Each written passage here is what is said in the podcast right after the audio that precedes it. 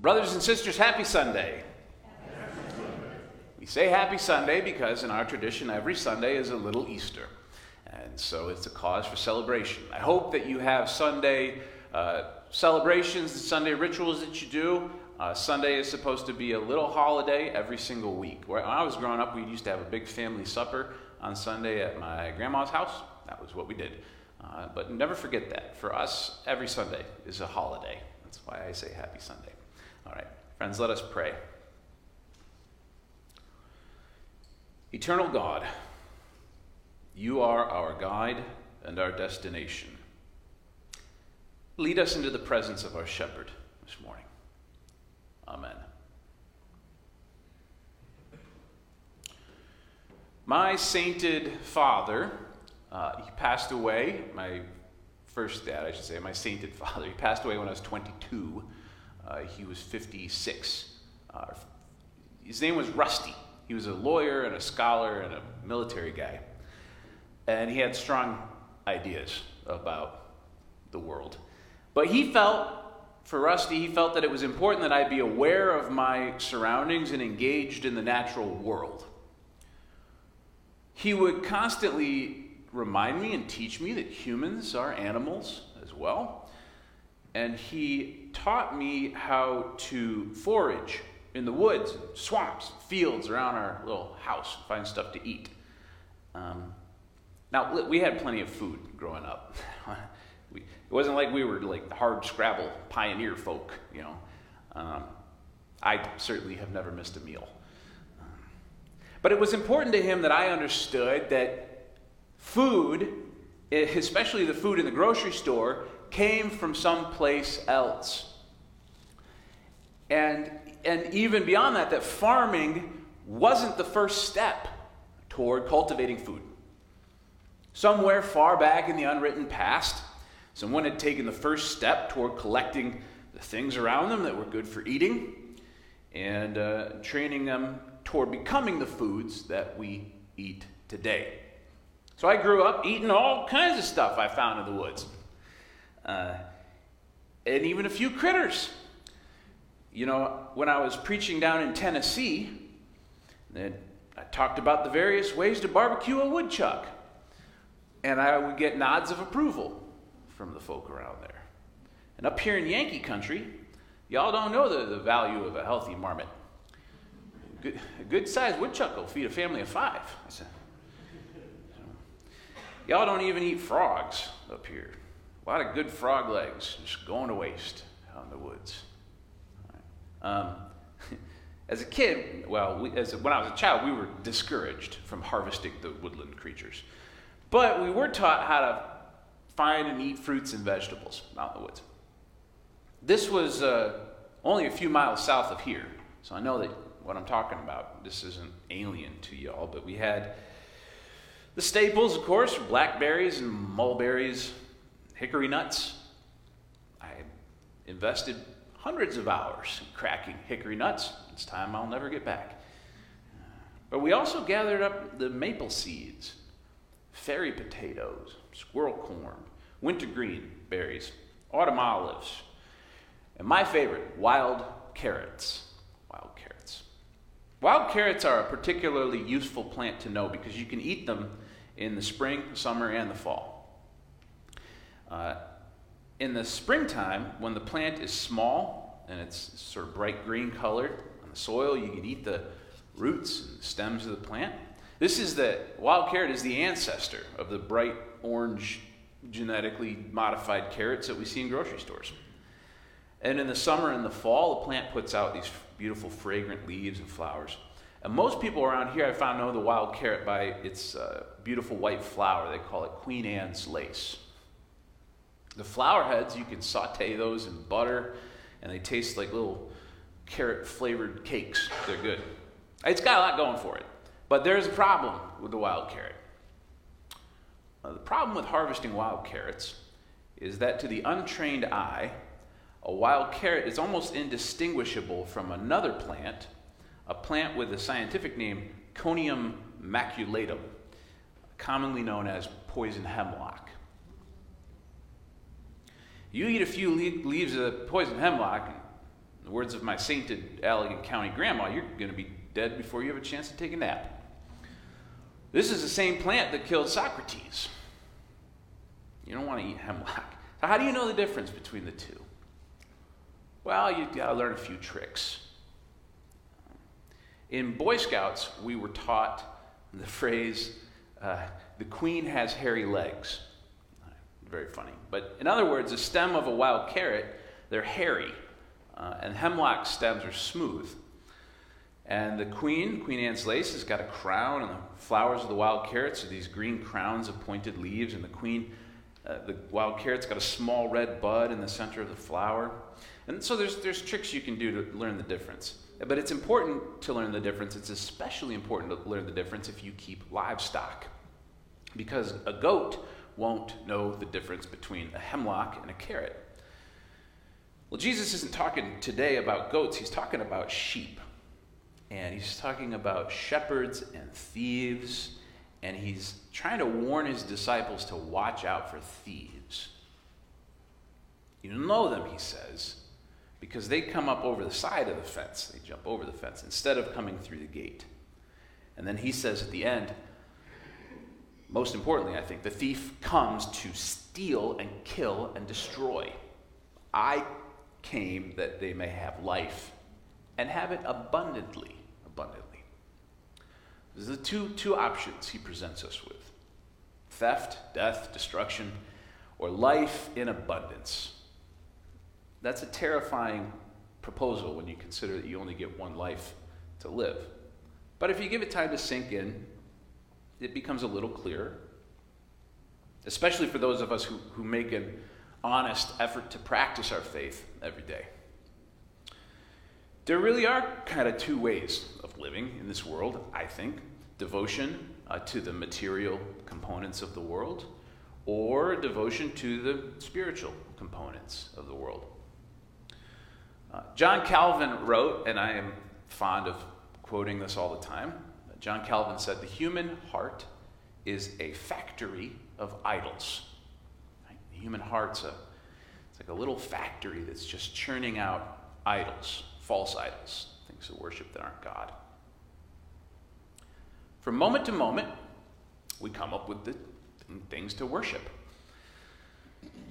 Um, now, right now, I think in our culture, more than anything else, it feels like federal politics is occupying a central place in the throne of the American soul. I don't want to dissuade any of you from paying attention to civics, whatever, but you, you, you really need to keep that stuff away from your faith identity. Uh, you got to beat it back with a stick if needed. I let my faith guide me toward the wild carrots of the world and away from the hemlock. Recently, there was an attempt, uh, and they're going to keep trying, they're trying to repeal the Johnson Amendment. The Johnson Amendment. Some of you know what this is, but it's a law that prohibits churches from endorsing political candidates or political parties. That's why we're not supposed to do that. The IRS has never enforced the Johnson Amendment, not once in its history. Uh, but uh, it was a trade off. And there was some business in there about taxes and things like that, too. But the Johnson Amendment was just trying to keep us honest to our discipline of the, of the First Amendment, right? Not to enforce faith or faith identity. Um, it's, it's a kind of a murky business. I don't want to get lost in the wild hemlock on this. I don't know if they're ever going to succeed in repealing that. But I do know that if they do succeed, it's going to take us one more hard step toward a real civil religion in this country, a real American form of Christianity that'll be enforced by the state. I don't want that. Our American historic practice is about freedom of conscience, freedom of and from religion. Every American should be free to make up their own mind. When we wander into those weeds and the hemlock flowers start to look a lot like wild carrots, thief comes over the fence they don't come through the gate. I like to say, in plain words, the p- politicians jump into the pulpit. They don't come up through their baptism. The church becomes another political weapon, in this sort of ongoing class struggle in America. Uh, a brilliant colleague of mine, the Reverend Emily Brown, uh, is one of the pastors at Broadway United Church of Christ in Manhattan. Uh, Emily said in response to this business with the Johnson Amendment, quote, I don't need to tell people how to vote from the pulpit. I have a whole Bible full of scripture that says to heal the sick, welcome the immigrant, care for the poor, and a congregation full of people who want to follow Jesus. That last line, a congregation full of people who want to follow Jesus, that gives me profound hope for our future. We have these, um, these wild carrots and hemlock. Hard to tell the difference. Takes a lot of uh, practice. A lot of the times, the things that we worship, um, that they feel a lot like worshiping God, and yet there's still idolatry. The hardest forms of idolatry to avoid are the ones that are closest to, to, to God, in my opinion. Um, they look like carrots, they kill like hemlock. There's three that come immediately to mind. The first is um, worshiping the Bible instead of worshiping God. Uh, the Bible is a, uh, important. The Bible is the doorway to our faith, but you don't mistake the doorway for the thing itself. It's a famous Zen Buddhist story. The Buddha has his disciples with him on a mountaintop and he's trying to show them the moon. He's pointing to the moon, and all of his followers are staring at his finger instead of the moon. Don't mistake the finger for the moon. This points the way, but this is not the thing that we worship.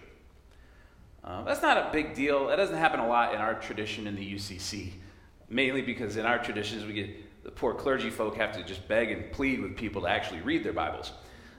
but there are folks out there in the world who worship the Word uh, over the Spirit. Don't do that. That, that way leads to death. The second one that comes to mind is worshiping the church instead of worshiping God. Now, this one gets a little bit closer to, to, to us, I think. Not so much here at St. John's, but I've served churches where the people worshiped the building or they worshiped the history of their church instead of worshiping God. Um, so uh, that I think it's because worshiping God makes us feel really vulnerable sometimes. And you worship the church, the physical structure or the political structure, the history, um, that feels safer. But it's not. The church building is a tool. The church's polity is, just a strategy, it's an idea. And all of it works together to lead us towards God's vision for our community and our lives. Um, I'm imagining a, a, a carpenter uh, who is able to build beautiful furniture, and he has these incredible tools that he's saved up money to purchase, and there they sit pristine on the wall of his workshop, unused, because he takes such good care of his tools that he never uses them to actually build something. Don't let that be the church. It's here to do something. A ship is safe in harbor, but that's not what ships are built for. Okay. Finally, one that came to mind when I was thinking about this is, is worshiping the pastor instead of worshiping God. Well, I don't have a whole lot to say about that. it does happen, though. It happens. You, you see these celebrity pastors on TV and flying around in their jet planes and living in their big old mansions and stuff. I think anybody with a lick of sense realizes that these fellows have missed the Jesus message by about a country mile. But it happens out there. Um, the worship of a pastor uh, instead of the worship of God uh, is a very, very dangerous and dark path to go down. Celebrity pastors do a great deal of harm uh, to churches. Even here, we all were watching sort of stunning fall of, of, of Bill Hybels pastors these huge churches. And um, it's easy to lay the blame at their feet, but by doing so, we forget that clergy are human beings. They're simply human beings trying to work out their faith. Um, when you get ready, uh, you're out there in the world, you're going to take a bite out of that wild carrot. Take a pause and say, What am I worshiping? What is, what is the focus of my worship? Am I listening to Jesus? Or am I uh, listening to somebody who jumped over the fence? What would my shepherd have me do? Poison hemlocks, money, fame, recognition, defensiveness, pride. These are a poison to us. Don't worship that stuff. You're allowed to worry about it. Would that I could get you to listen to Jesus and simply stop worrying. I've never succeeded in that. But don't let it become the object of your worship. Generosity, gentleness, goodness, joy, kindness, love, modesty, patience, peace, self control. Those are the fruits of the Spirit. Those are the good fruits that we cultivate in our hearts when we worship God that will nourish us and lead us into what? An abundant life. An abundant life.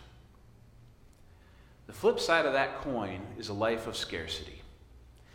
And the way that we've set things up, especially in America, is to try to convince you that you live in a world of scarcity, that there isn't enough to go around, that it's a dog eat dog world. That's such a crazy phrase. The Romans came up with that phrase, dog eat dog, and it meant the opposite when they said it, because dogs don't eat dogs. It's not a dog eat dog world. Dogs take care of other dogs. but the world that Jesus is trying to explain to us that the, that the wool's been pulled over our eyes, the world is actually a place of deep and profound abundance. And by waking up to this, you will have abundance. Now, does that mean that you're going to be rich and you won't suffer or experience the sort of things that Brother Paul was, was telling about, us about in the, in, the, in the reading today that, that, that Sue shared with us? No, it's good. There's, there's, there's rough spots out there, but you have enough. You're going to have enough. And God set this thing up so that we would have enough. Otherwise, God wouldn't have called it good.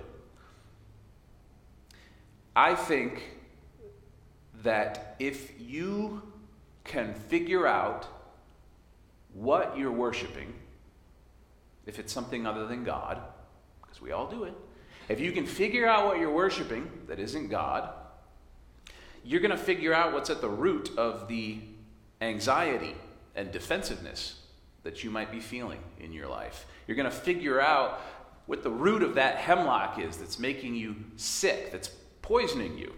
If you can figure out what the idols are in your life, you can sort out what it is that's, that's, that's harming you. And then you can you know, stop munching on that plant and reorient yourself back toward the only, the only good thing that we can worship, which is God. Now, thankfully, we have a shepherd. And he is always calling for us. Always. He's searching for us. His voice is out there, it's calling. Sometimes we have to get real quiet to hear it, but he's always calling us. And he is calling us through the gate that leads, as he says, into an abundant life. So follow his voice and follow where it leads. Amen.